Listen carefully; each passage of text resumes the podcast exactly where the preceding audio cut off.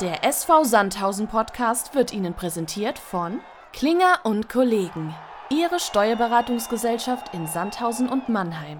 Echt und anders.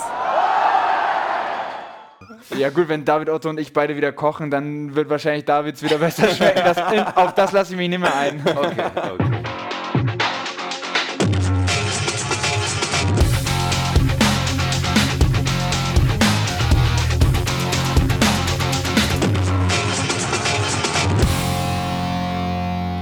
Englische Woche für unseren SVS und in Folge 4 von Echt und Anders haben wir einige Themen zu besprechen. Neben dem äh, Heimspielsieg am Freitag gegen Dynamo Dresden stehen zwei wichtige Partien vor der Brust. Zum einen fahren wir am Mittwoch nach Aue äh, und am Samstag ist 1860 zu Gast. Wir haben wieder spannende Gäste oder einen spannenden Gast eingeladen. Ähm, aber bevor wir zum Gast gehen wollen, Herzlich willkommen. Servus, Schön, dass Stefan. du wieder da bist. Und Luca Zander heute mit dabei. Schön, dass du da bist, Luca. Servus, moin. Erstmal, wie fandest du das Intro, Wolle? Ich fand's gut. Ich fand's gut. Mich hat nur irritiert, dass der Luca eben sagte Servus Moin. Ich hatte, Servus, erst mit, ja, ich hatte erst mit einem nur Moin gerechnet, aber ja. Servus davor. Er scheint angekommen zu sein bei uns. Ich versuche mich anzupassen, aber ganz das Moin raus kriege ich noch nicht. Musst du ja auch gar nicht. Musst du ja auch gar nicht. Ansonsten Intro gut. Sehr gut. Steigerung zum letzten Mal ist da. Ähm, dann wollen wir einsteigen. Dresden, 1-0-Sieg. Luca, von wo hast du das Spiel im Stadion gesehen?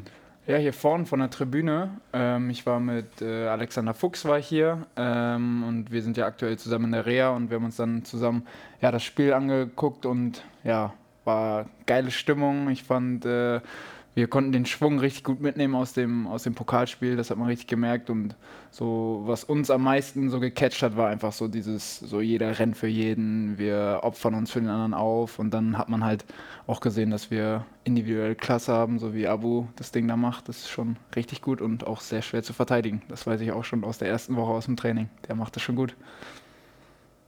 Du hast es eben gesagt, äh, das Ding aus Hannover äh, mitgenommen. Wir zwei standen in der Halbzeit auf dem Platz gegen Hannover. Wir lagen da noch hinten 2-1. Du hast eine Ansprache gehalten, an die Fans, ähm, die gegen Hannover schon richtig aufmusiziert haben. Hattest du auch das Gefühl, dass das äh, gegen Dresden nochmal eine Steigerung war, emotional im Stadion, die Stimmung?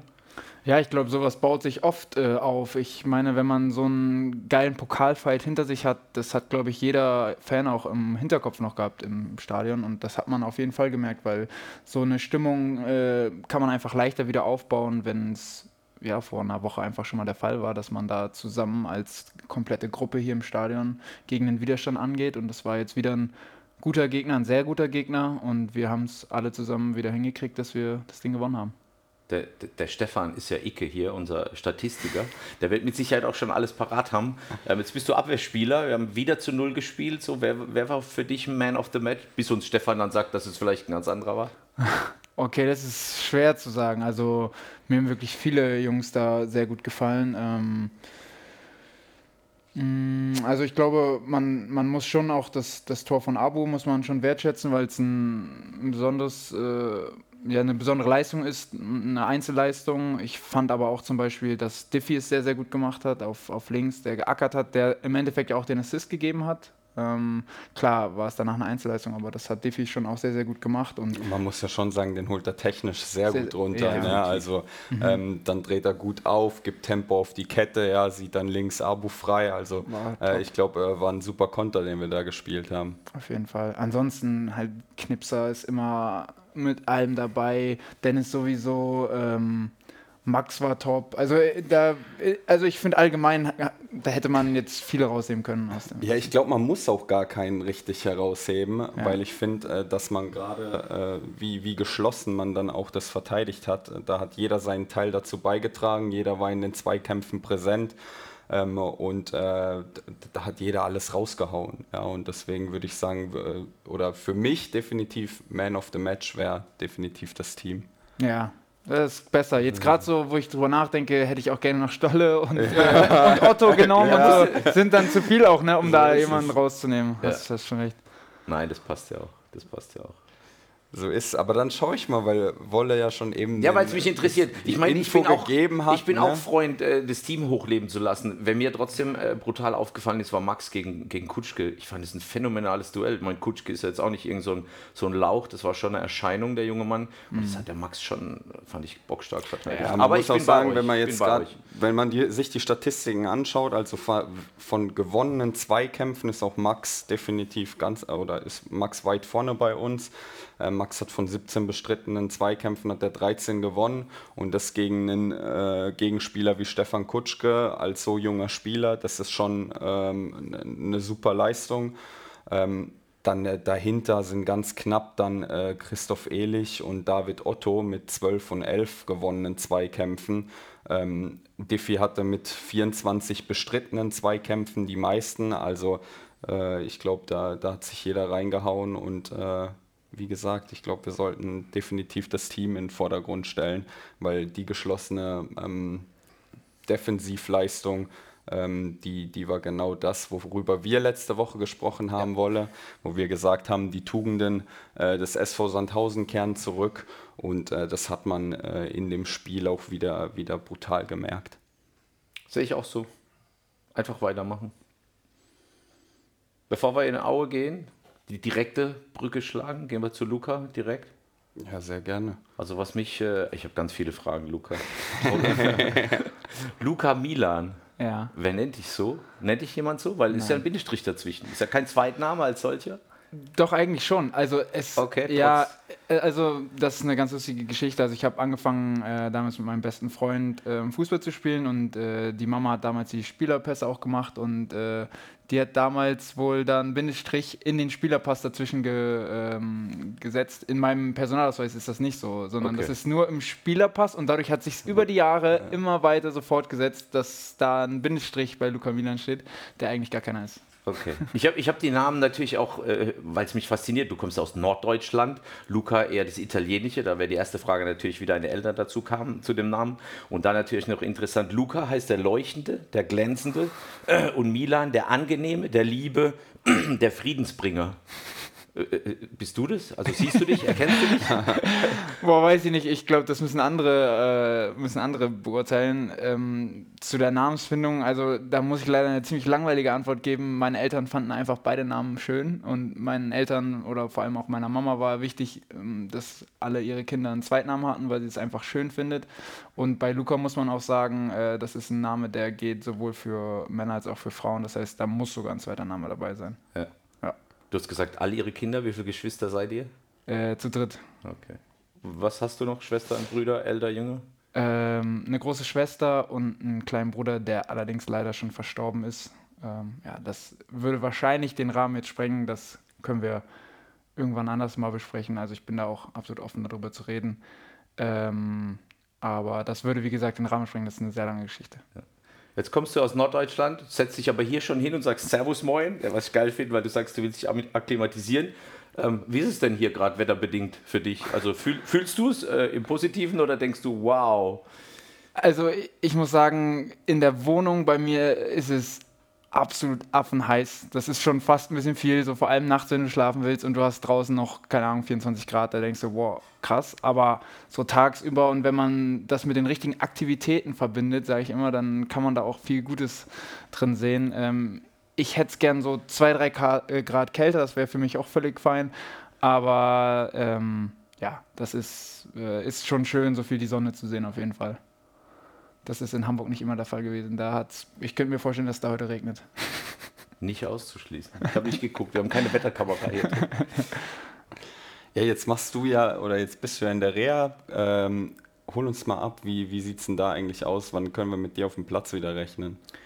Ja, ich war jetzt die letzten zwei Tage hier schon mit dem Team in der Kabine zumindest und auch auf dem Platz, wobei ich noch nichts mit der Mannschaft machen durfte, sondern noch mit äh, Danny im Einzeltraining war. Äh, sehr angenehm. Also auch, auch bei, bei der Hitze, ne? bei den Temperaturen. Ich weiß gar nicht, wie ich das Lachen interpretieren soll. Nein, also da muss man sagen, der holt alles aus einem raus. Das war absolut nicht negativ gemeint. Das äh, ist einfach wichtig für mich jetzt auch, wo ich die Vorbereitung einfach größtenteils verpasst habe, dass ich ja jetzt auch einfach Meter mache auf dem Platz und äh, die kitzelt er auf jeden Fall aus mir raus und das macht er schon sehr, sehr gut.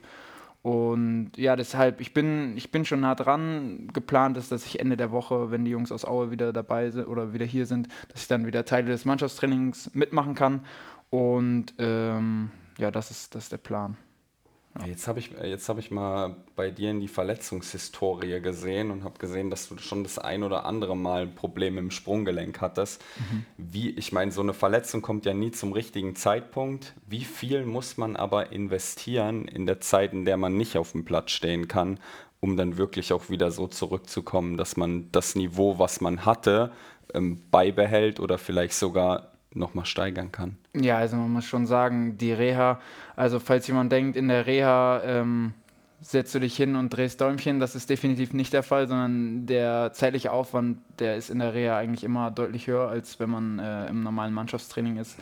Ähm, da verbringt man dann schon mehrere Stunden in der Reha, also da kommt dann meistens eine Stunde Behandlung dazu, ähm, die wirklich täglich dabei ist. Ähm, da wird natürlich dann geschaut, dass äh, das Sprunggelenk wieder mobilisiert wird, dass du die Beweglichkeit zurückbekommst und dann geht es danach halt äh, in, in den Kraftbereich. Alles, was du super belasten kannst, wird belastet, damit du keine Muskulatur verlierst und da wird Schritt für Schritt, Tag für Tag geschaut, wo kannst du noch was draufpacken, wo können wir uns verbessern in der Zeit, wo du jetzt ja, das Sprunggelenk noch nicht so viel belasten kannst und das haben wir ähm, auf jeden Fall auch in den letzten Wochen hinreichlich getan, also sehr, sehr viel Gas gegeben und ich glaube, das war auch sehr, sehr gut, weil ich fühle mich sehr stabil, mein Sprunggelenk fühlt sich sehr stabil an und als Zusatzsicherung hat man dann ja auch im Fußballtraining wieder ein Tape, was es dann auch nochmal zusätzlich stabilisiert. Deswegen, ich fühle mich sehr, sehr gut. Natürlich muss man jetzt auch sehen, dass ich mit Danny die Meter mache, damit ich da auch konditionell einfach top zurückkomme und da sind wir gerade dabei. Wie lange hast du dieses Tape dann, bis du die nötige Sicherheit hast? Oder spielst du dann jetzt erstmal die, die ersten Trainingseinheiten und Spiele durchgehend damit? Ja, also zunächst einmal ist es schon sinnvoll, dass man das Tape auch durchgehend trägt. Ähm, dann kommt es halt darauf an, dass ich meine Routinen durchziehe mit dem Sprunggelenk, dass ich wirklich täglich meine Übungen dafür mache und dann kann man irgendwann schauen, ob man sich das wieder abgewöhnen kann. Es ist aber auch bei vielen Fußballern gang und gäbe. Ähm, ich habe auch äh, sieben Jahre lang mit äh, auf dem rechten Sprunggelenk mit dem Tape äh, schon gespielt. Also es ist, ähm, ist fast normal. Das, also es gibt in jeder Mannschaft, glaube ich, gibt es vier, fünf Spieler, die durchgehend mit Tape trainieren und spielen. Frage, ähm, was macht der Kopf, wenn man so als Neuzugang wohin kommt, äh, als Leistungsträger auch verpflichtet wird, sich natürlich beweisen will, sich dann verletzt, vorm Trainingslager was glaube ich. Ähm, was sagt der Kopf dann, wenn man quasi außen erstmal zuschauen muss? Wie, du hast gerade über die Reha gesprochen, sehr anstrengend, aber wie geht es in dir drin vor? Alles, du bist ein positiver Kerl, wenn man, dich so, mhm. wenn man dich so sieht. Was macht der Kopf da? Ja, es ist schon auf jeden Fall schwer. Also am schwersten ist es dann eigentlich, wenn man ähm, die Spiele schaut, wenn man das Training schaut, weil man will halt dabei sein. Und vor allem muss ich auch sagen, ist, das wurde auch, glaube ich, schon von allen Leuten immer mal wieder gesagt, dass die Truppe geil ist. Und gerade wenn man so eine coole Truppe dabei hat, dann will man halt äh, im, im, Training dabei sein, dann will man in der Kabine dabei sein. Und ja, wir haben dann viele Sachen äh, haben wir auch gemacht, die ja, die neben dem Platz cool waren, also dann trifft man sich mal zum Fußball schauen oder so, einfach um Teil des Teams zu sein. Und das ist, ist schon wichtig und das kriegen wir schon gut hin hier. Ich war mir nicht sicher, ob jetzt verstehen Sie Spaß kommt, aber es ist der Lieber, der uns gerade crasht. okay. Ähm, ja, was ist mit unseren Fragen, die speziellen Fragen? Ja, ich will, dann lass uns mal in die Top 5 Kategorie gehen, die wir mit jedem Gast äh, geplant haben. Die Top 5 sind einfach kurze, äh, kurze Fragen mit kurzen Antworten von dir. Ähm, wo wir ganz simpel starten. Wer war dein bester Mitspieler? Oder vielleicht doch nicht so simpel, weil da ja, waren bestimmt einige gute ja. Fußballer dabei. Ja, ich muss sagen, ich habe schon mit echt guten Jungs zusammengespielt. Ich glaube, am beeindruckendsten, da war ich auch relativ frisch noch im Profifußball, war Claudio Pizarro. Muss man einfach sagen, der Mann hat erstmal eine Aura und wenn du den auf dem Trainingsplatz siehst, den konnte ich hüfthoch anschießen und der hat den Ball mit dem ersten Kontakt kontrolliert und hat den an den Winkel geschweißt. War wirklich krass, auch mhm. wenn du mhm. da mit 18, 19 dann da dabei bist und den siehst, war schon sehr beeindruckend. Aber auch bei, bei St. Pauli habe ich sehr, sehr viele gute Mitspieler gehabt. Kire, Burgstaller, Salazar, Mamouche, ganz viele. Also ich glaube, wenn ich einen rausnehmen müsste, wäre es Claudio, aber hatte auch viele andere sehr gute. Gibt es noch einige Leute, mit denen du Kontakt hast sogar? Aus den ehemaligen Stationen? Ja, auf jeden Fall. Also ich glaube, es ist im Fußball ist ja schon so, das sind halt oft dann Kollegen und Freunde auf Zeit, sage ich. Das ist sehr, sehr schwer, dass du mit allen dieses innige Verhältnis äh, beibehältst, aber es sind immer so ein, zwei Jungs aus jeder Station, die man dann auch längerfristig ja auch irgendwann zu seinen guten Freunden zählt. Ähm, ja, das ist bei Werder tatsächlich spielt er auch noch dort, äh, zum Beispiel Michael Zetterer, der ist zweiter Torwart da. Mhm. Das ist mein Jahrgang und wir haben einfach sehr, sehr viel auch früher miteinander zu tun gehabt und ja, das ist bis heute. Ich habe gerade gestern eine Einladung zu seiner Hochzeit bekommen und ihn selber auch vor, äh, ja, vor ein, zwei Monaten eingeladen. Also ja, es ist auf jeden Fall überall so, dass ich da noch ein, zwei Jungs habe, die zu meinen Freunden mittlerweile zählen. Stefan, ich muss aus Interesse noch mal eine Frage nachziehen. Darf ja, ich das? Ist ja, das erlaubt? Auf ja. jeden Fall. Gibt es Formate? Nein, das, das gibt es ja. Nein, weil es mich interessiert, Bremen, äh, 2014er Zeit, ich habe es nie mehr genau im Kopf, aber Bremen hatte ja schon immer auch ein paar Mittelfeldstrategen hier mit Miku und, und wie sie alle hießen. War da noch einer irgendwie zugange zu deiner Zeit? Kannst du dich noch daran erinnern? Mm, also Miku mit Sicherheit nicht mehr, okay. äh, auch ein Diego nicht mehr. Äh, auch ein Özil war schon weg. Es war äh, Slatko Junusovic war da ja. äh, zu meiner Zeit, den ich sehr viel mitbekommen habe, der wirklich auch extrem viel Qualität hat, muss man wirklich sagen. Äh, ich weiß nicht, ob ihr euch an die eine Saison erinnert, wo er einfach in, einem, in einer Saison irgendwie acht Freischusstore geschossen hat oder so. Ja. Und man dachte so, das ist für ihn wie ein Elfmeter. Das war wirklich Wahnsinn. Ähm, ja, ansonsten waren da sehr, sehr gute Spieler auch schöne Mittelfeldstrategen, aber jetzt die Johan Mikus und Diegos die, dann nicht mehr, ohne okay. den jetzt zu nahe treten zu wollen. aber äh, also die gut. Zeit war auch einfach schwieriger, muss man sagen. Ja. Also wir haben da schon auch die Jahre immer wieder gegen den Abstieg gespielt, muss ja. man schon sagen. Okay. Frage Nummer zwei. Wer war dein stärkster, unangenehmster Gegenspieler, gegen den du jemals gespielt hast? Hm. Okay. Also ich habe äh, das Glück gehabt, im DFB-Pokal vor zwei Jahren gegen Dortmund zu spielen. Und äh, da hatte ich auch das ein oder andere Duell gegen Erling Haaland. So, mhm. Und wenn man sieht, was er jetzt so gemacht hat, dann muss man auch sagen, also er war nicht mein direkter Gegenspieler, aber Gesundheit. also er war nicht mein direkter Gegenspieler, aber ich stand gegen ihn auf dem Platz und hatte auch bestimmt das ein oder andere äh, Duell mit ihm. Also würde ich schon, ihn würde ich das schon nach oben stellen. Ist er wirklich also, so ein Brocken, wie er. Ja, ja, Wahnsinn, wenn der vor dir steht, das ist seine Erscheinung wirklich okay. unglaublich. Okay. Und Bellingham auch. Bellingham auch unglaublich gewesen in dem Spiel. Aber wir haben es gewonnen. Kann man wir sind weitergekommen, ja. Ja, ja. ja. Kannst du so viele Hallands haben, wie du willst. das stimmt.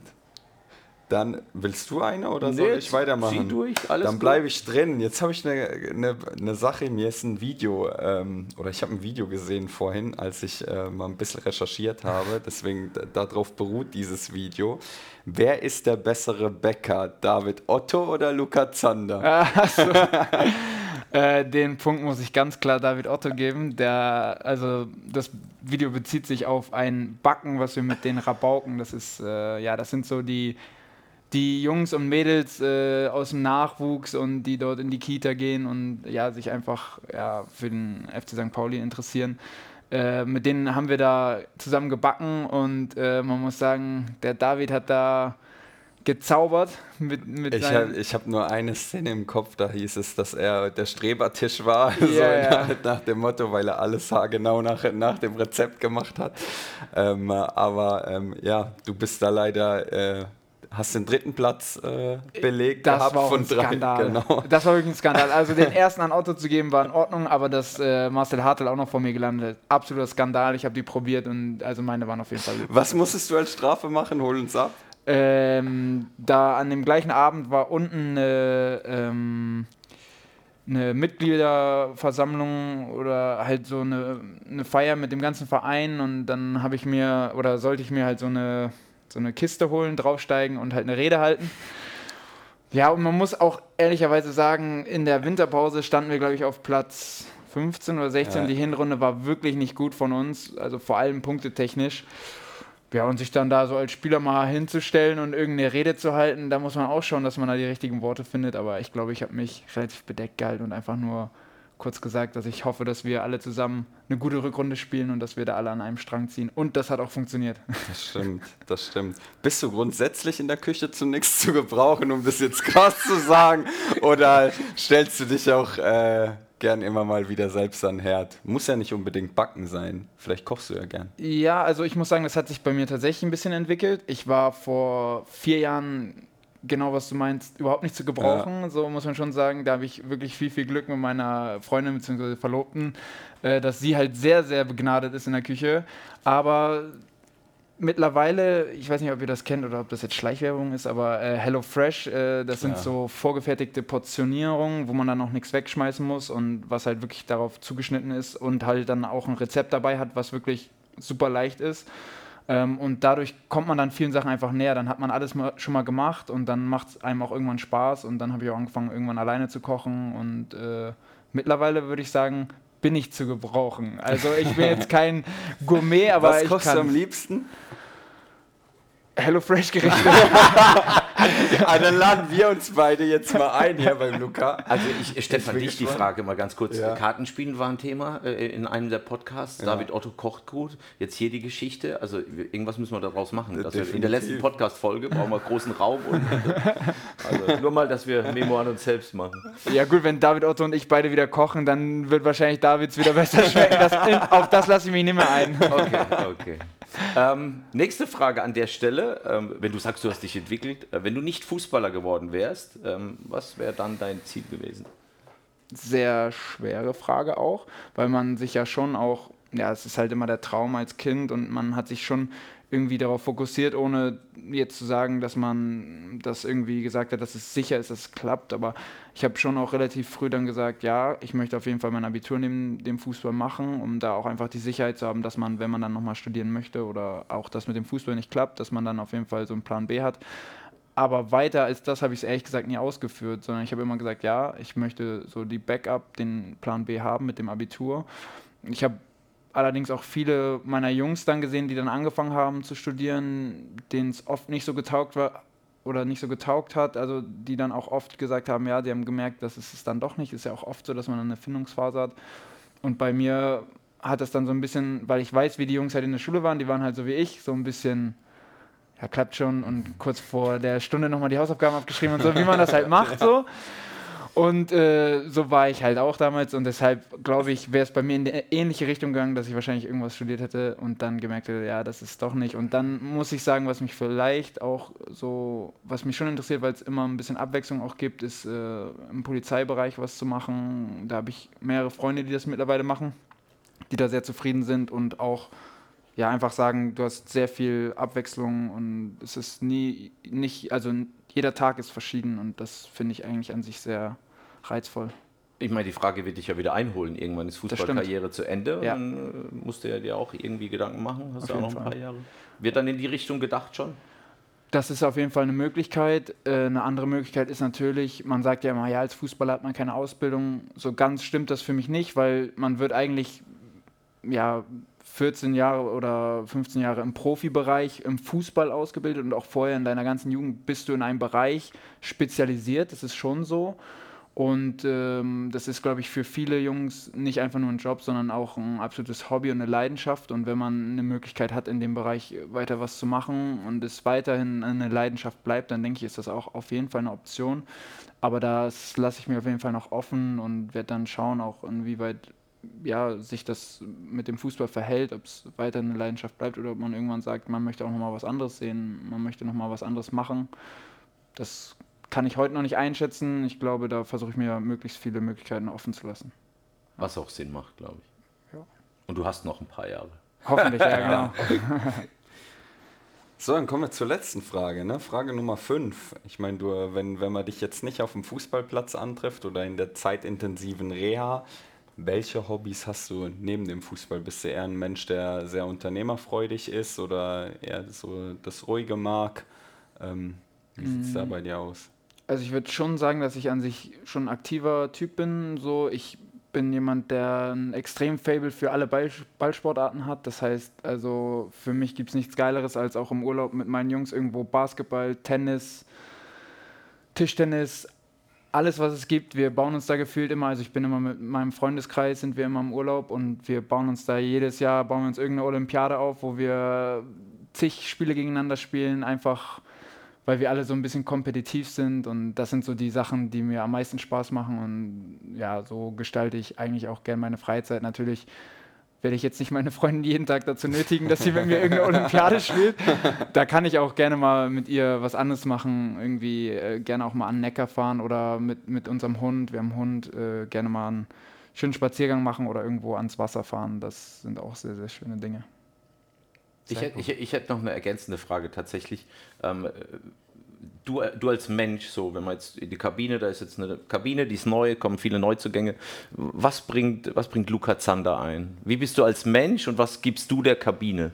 Wenn man immer sagt, so, ey, die Stimmung ist gut, was, was bringt Luca Zander? Und es mhm. muss ja nicht immer der Party-Clown sein oder mhm. sonst irgendwas, aber welche Charaktereigenschaften sagst du, sind, sind dir eigen, wo du sagst, die bringe ich in eine Kabine als Stärke ein? Hm, ich glaube, dass ich schon ein ganz gutes Gespür für, für die Jungs um mich herum habe. Das heißt, dass ich ja mit meinem Alter, mit 28, jetzt auch schon ein paar Sachen erlebt habe. Und wenn ich jetzt ein paar Jungs sehe, auch gerade von den Jüngeren, denen es dann auch mal ja nicht schnell genug gehen kann oder die dann auch vielleicht mal Unzufriedenheit äh, ausdrücken, dann bin ich schon jemand, der die dann auch mal zur Seite nimmt und sagt, so ja, dass ich das nachvollziehen kann, dass ich aber aus Erfahrung einfach sagen kann, dass man sich mit Ungeduld auch oft Sachen schwieriger macht, als es eigentlich sein muss und dass man ja, dass ich dann versuche, den auch hier und da mal einen Rat mitzugeben.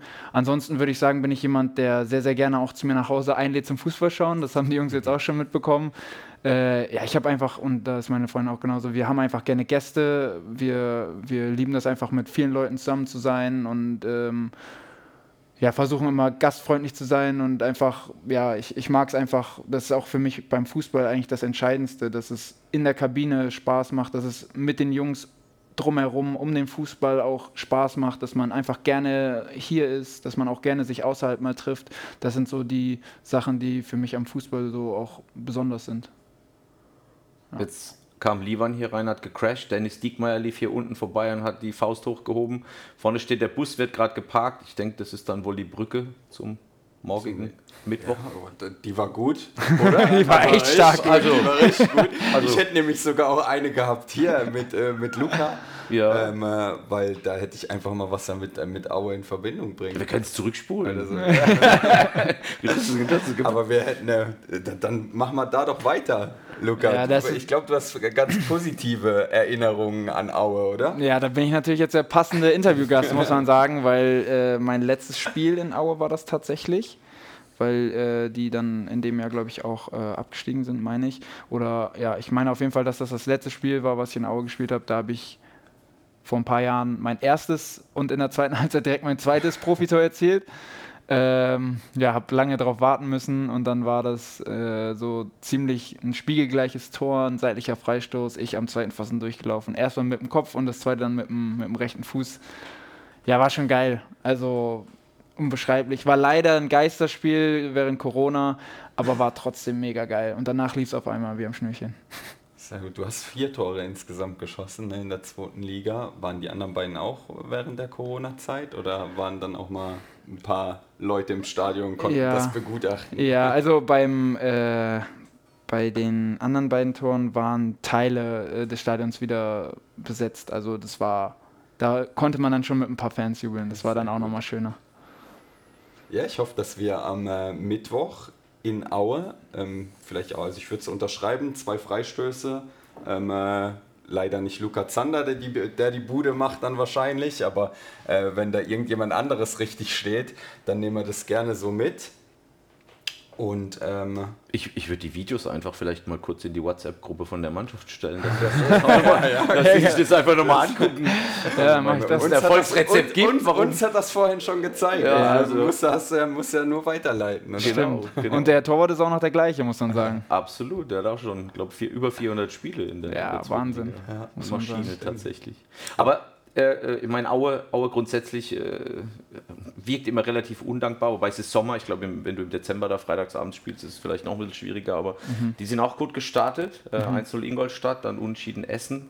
Ähm, wird happig, oder? Auf jeden wird Fall. Sehr herausfordernd.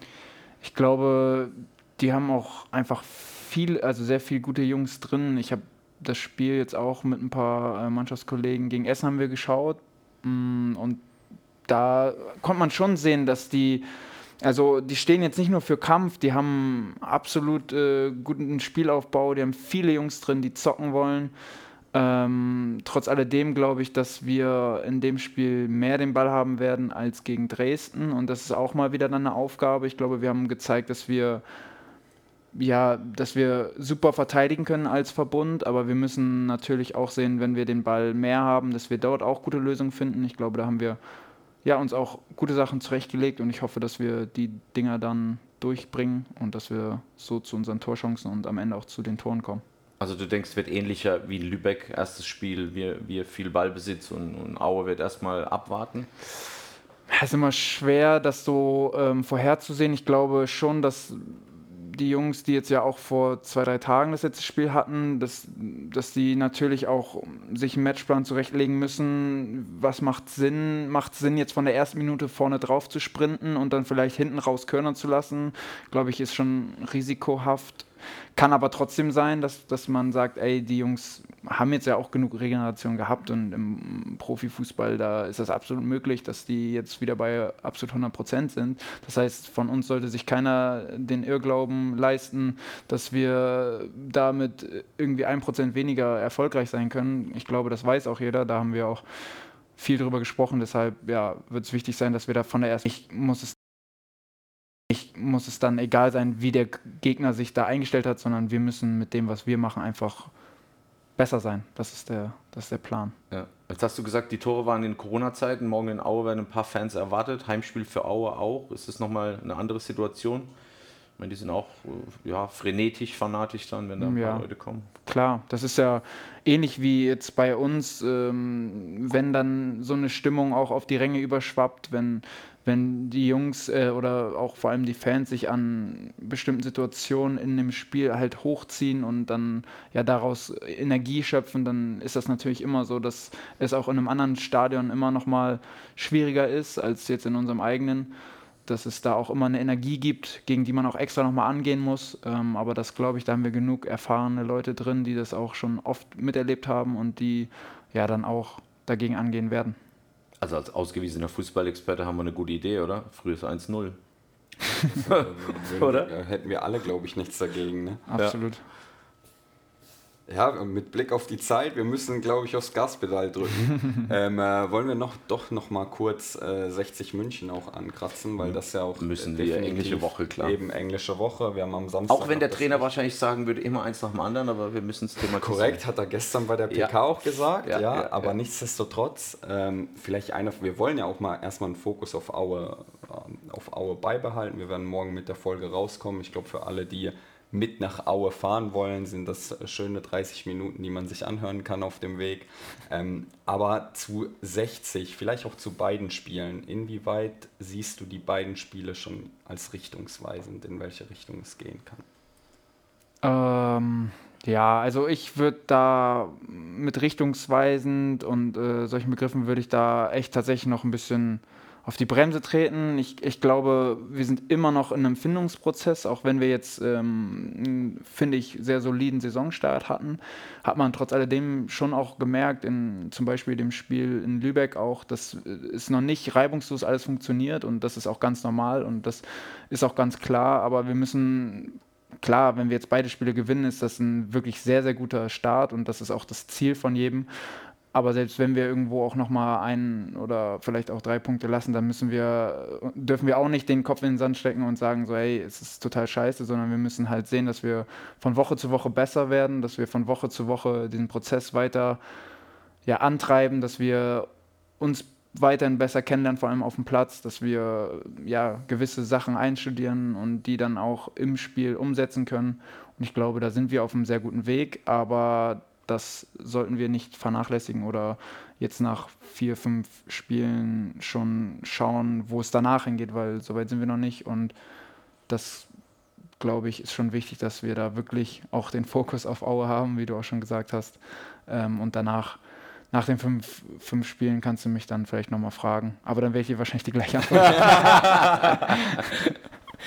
Ähm, grundsätzlich die Frage, weil du sagst, äh, Findungsphase, auch was, was mich interessiert, bin auch Trainer im Handball an der Stelle, aber ist ja, ist ja wurscht. Ähm, inwieweit ist der Anteil, wir schauen auf uns versus, okay, wir gucken auch, was der Gegner macht. Weil am Ende kannst du ja oft auch sagen, okay, wenn ich von meinem Spiel überzeugt bin, dann interessiert mich der Gegner erstmal gar nicht, weil ich ihm das Spiel aufdrücke. Trotzdem musst du dich mit ihm ja auseinandersetzen. Wie würdest du da die Anteile einschätzen, unserer Art und Weise, unserer Vorgehensweise? Mhm, also ich glaube auf jeden Fall, dass der Fokus auf uns liegen sollte. Aber ich glaube, es gibt auch immer spezielle Spiele, wo man wirklich sagen muss, wo Sachen total auffällig sind, auf die man reagieren muss. Das war jetzt zum Beispiel in Dresden der oder gegen Dresden der Fall, dass äh, die einfach eine Positionierung haben, auf die man eingehen muss, auf die man sich einstellen muss, wo man auch selber dann vielleicht hier und da mal was anpassen muss, was auch super funktioniert hat in der, also in dem Spiel jetzt. Deswegen ähm, glaube ich, darf man das nie, also ich glaube, man würde einen Fehler machen, wenn man sagt, man konzentriert sich nur auf sich selbst. Man sollte sich zu einem Großteil auf sich selbst konzentrieren, aber man sollte ja nicht sage ich sage jetzt mal, man sollte nicht arrogant werden und sagen, ja, wenn wir das machen, dann passt es auf jeden Fall, sondern man muss auch immer den Gegner noch mit einberechnen und da sind elf hochmotivierte Jungs jetzt auch äh, wieder auf dem Platz, die gegen uns, die alles reinwerfen werden, die alles geben werden, um das Spiel zu gewinnen und deshalb, das darf man auch nie außer Acht lassen. 80, ich glaube, wir 20. sollten gar nicht weiter auf 60 eingehen. Nee, ich würde auch jetzt so einen Punkt daher. Der, der, der, einzige Punkt, den wir vielleicht setzen können, wäre, ich glaube, je erfolgreicher wir morgen in Aue sind, egal was erfolgreich dann an der Stelle bedeutet, umso mehr kommen, glaube ich. Also ich, ich, ich glaube, da kommen echt viele Leute am Samstag hier gegen die Löwen. Also viele, die sich für uns interessieren, aber wahrscheinlich auch viele Löwenfans. Gehe ich von aus.